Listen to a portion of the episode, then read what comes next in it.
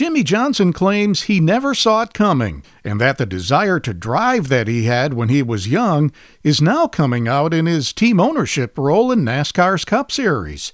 Hi, I'm Dennis Krause, and this is Motorsports Minute Plus.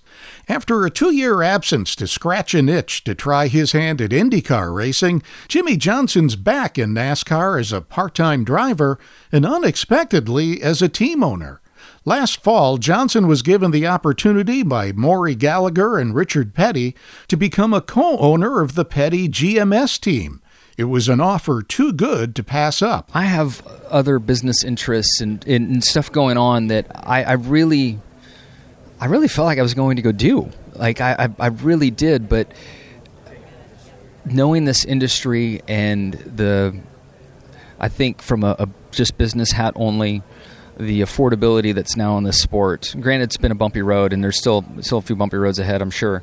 But affordability, um, TV deal being negotiated, new owners coming in, excitement around the sport, motorsports in general on an uptick, um, OEM restructuring, a cap potentially on expenses. Like there's all this framework that's coming together that this is looking like a viable business opportunity. And you know, I am involved in plenty of other businesses, and this is the business I know and love, and the, where I have the most contacts. So logically, I'm like, well, this this stuff's all working into a box that makes sense. You know, now if I could find the right deal, and um, you know, I think Maury's where Maury is in his racing journey and where where where I'm coming in, we just intersect in a way and, and and help each other tremendously. Recently rebranded as Legacy Motor Club, Johnson says his involvement with the team has kindled a desire in him that he didn't know he had. I don't know if I have an answer to articulate other than there's like the desire I had when I was a kid to drive.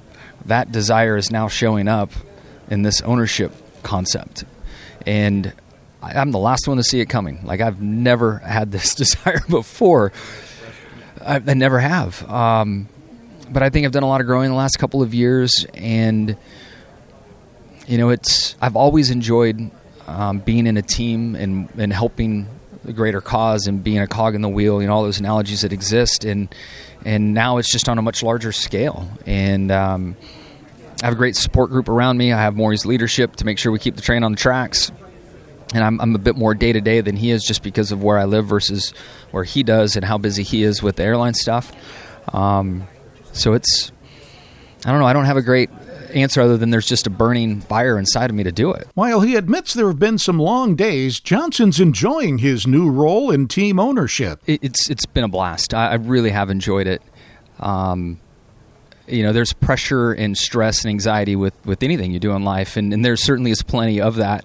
Um, but I, I, feel like the excitement of building something, the uh, support that I have in the partnership with with Maury, um, the competition department, the people in the front office, uh, people building cars, like we're we're a small group, and and the excitement that we're building a team for the future and all that's in and around that's really been been fun. Been long days, long hours. You know, I wish we had a few more months to get ready for the 500. We just don't.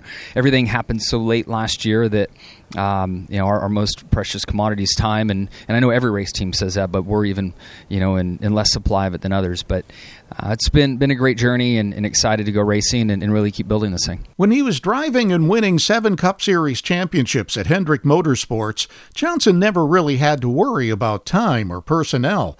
That was something crew chief Chad Knaus and others had to deal with. Now, with his new responsibilities, Johnson's still working on how to best balance his time. Yeah, I don't think I've figured it out, but now I know why Chad always looked tired, and now I know why his fuse was so short. and uh, he he would always tell me to get out of his office, and now I get it. I mean, I just do on such a deeper level.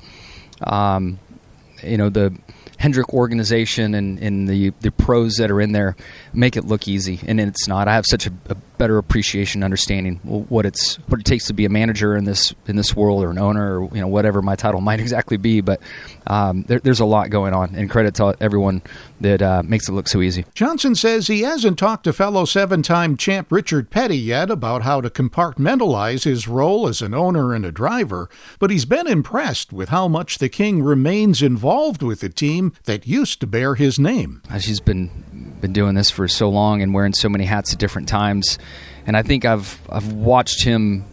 I didn't have a chance to race against him, but I've watched him compartmentalize so well in different settings that I should lean on him for that. Um, I've been surprised how much he still works and how active he is at the shop, how frequently he's at the shop. Um, I, have been really impressed. And, and one thing I can say that's never wavered since I've been engaged with him at this level is his reminders that we need to win races. I mean, it's at least four times per conversation. I mean, the, how much that man wants to win and loves to win, it's amazing. As he settles into his new role, Johnson says he's been more involved in sponsorship deals than on the competition side. I felt like coming into this opportunity, I would probably spend more time on the competition side um, I, I, I, think I will at some point, but our competition department um, is a very well run operation. The front office and the sponsorship needed to start the season was uh, the thing that stood out to me the most. And, you know, with the brand launch and the rename and the excitement around it, um, and my involvement on the sales side and being in meetings and being the first call trying to reach a CMO or a CEO to talk about an opportunity man, I was making progress. I'm getting to people quick, right? Instead of entering in at, you know, head of sales and other departments, I'm able to get to the C suites and, and really have productive conversations. And honestly, the last couple of years have been that way as I was working on funding the IndyCar program. And I, have built a great um, network of contacts and understand that side of the business a bit more. It's been very rewarding to, to help. Um, connect our sales group to their sales group and get those introductions you know in place. So that really has been the focus of uh, of my time so far. But Johnson also knows he has to focus on driving as well especially with NASCAR's next gen car being new to him that's why he's been asking teammates Erik Jones and Noah Gragson more questions than they've been asking him. It's probably awkward for them, but for me, I genuinely needed some help. Like, I just don't know this car. Um, I felt things at Phoenix that I just didn't expect to feel with the car and the way it drives on bump stops and the sequential gearbox and trying to find the most efficient quickest way to shift, how and when you downshift. The steering system was much more sensitive and different than I than I thought the yaw window sliding the car uh, was way different than I anticipated. You know, I always like to drive a loose car and spend a career out of driving loose cars. You can't drive this one sideways, and it just, just doesn't happen the way it creates downforce. Uh, so I, have been doing a lot more learning from them, and I hope hope I haven't freaked them out. Johnson's first race with his new team will be the Daytona 500. And in some ways, the two time winner feels like a rookie again. Yeah, I feel like here yes, the car is different. Yes, it will draft differently, but the draft, the fundamentals of the draft are still very similar.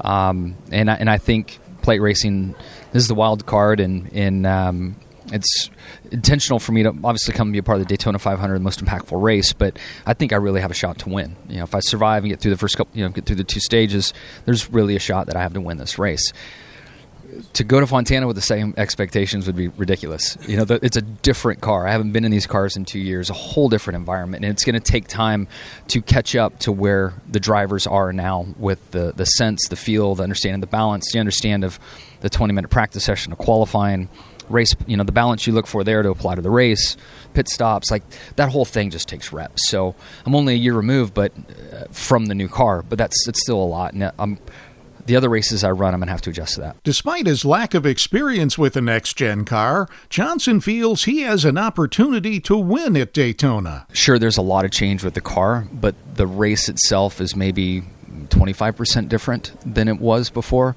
If you go to a street course, road course, oval, different oval, non plate track, it's 100% different. You know, the, the draft here, the fundamentals of the draft, I think outweigh the mechanical differences in the vehicle.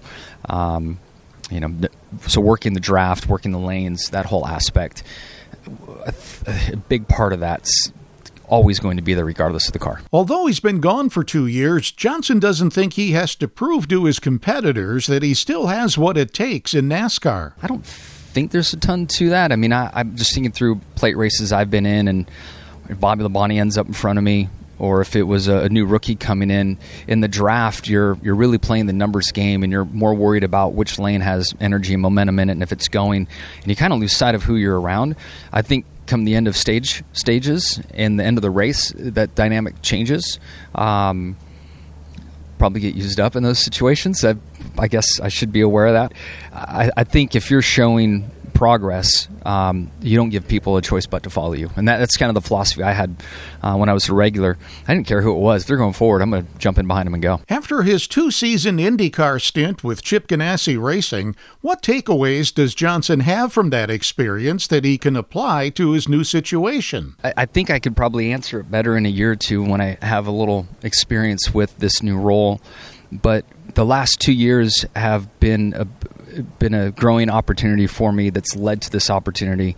When I left NASCAR, there was no chance I was ever going to come back as an owner. Like, never in the cards for me. Um, I thought in the back of my mind I'd come back and drive, but never an owner. And the experience I had working with Chip and Chip Ganassi Racing, how uh, my office maintain, found and maintained the Carvana relationship and other partnerships on the on the car you know, there's a big growth period in there for me that's kind of walked into this relationship that I have with, with Maury. At age 47 and with seven NASCAR Cup Series titles, Johnson could easily have hung up his helmet and moved abroad for a year or two, as he suggested he and his family were thinking about.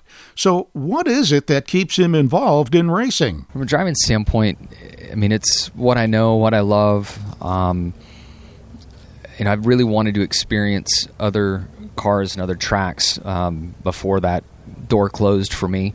Um, I do feel like I'm in a sport, fortunately, where uh, if you want, you can extend that that runway, stick and ball. You know, there's Brady's made it look a little different, but typically, you know, it's in your 30s and and or an injury or something, you know, takes you out, and uh, we just have a different opportunity here. And you know, the grind of the 19 years I had in Cup took its toll on me, and I just wanted to drive other cars and try other things. And um, some thought it was crazy. Some thought it was. Uh, I don't know, maybe foolish or, or, just you know wild that I would try to go do IndyCar, but that was that was all for me, and that that's what last two years have been, and really what I intended this year to be is just to fill that fun bucket and experience bucket. But um, it's taken on a serious note with the ownership side, and and certainly an opportunity I didn't um, anticipate having in front of me, but one that I'm, I'm really excited about. He may not have seen his new role coming, but the fire inside of Jimmie Johnson is burning as brightly as ever. Thank you for your time. I'm Dennis Krause, and this is Motorsports Minute Plus.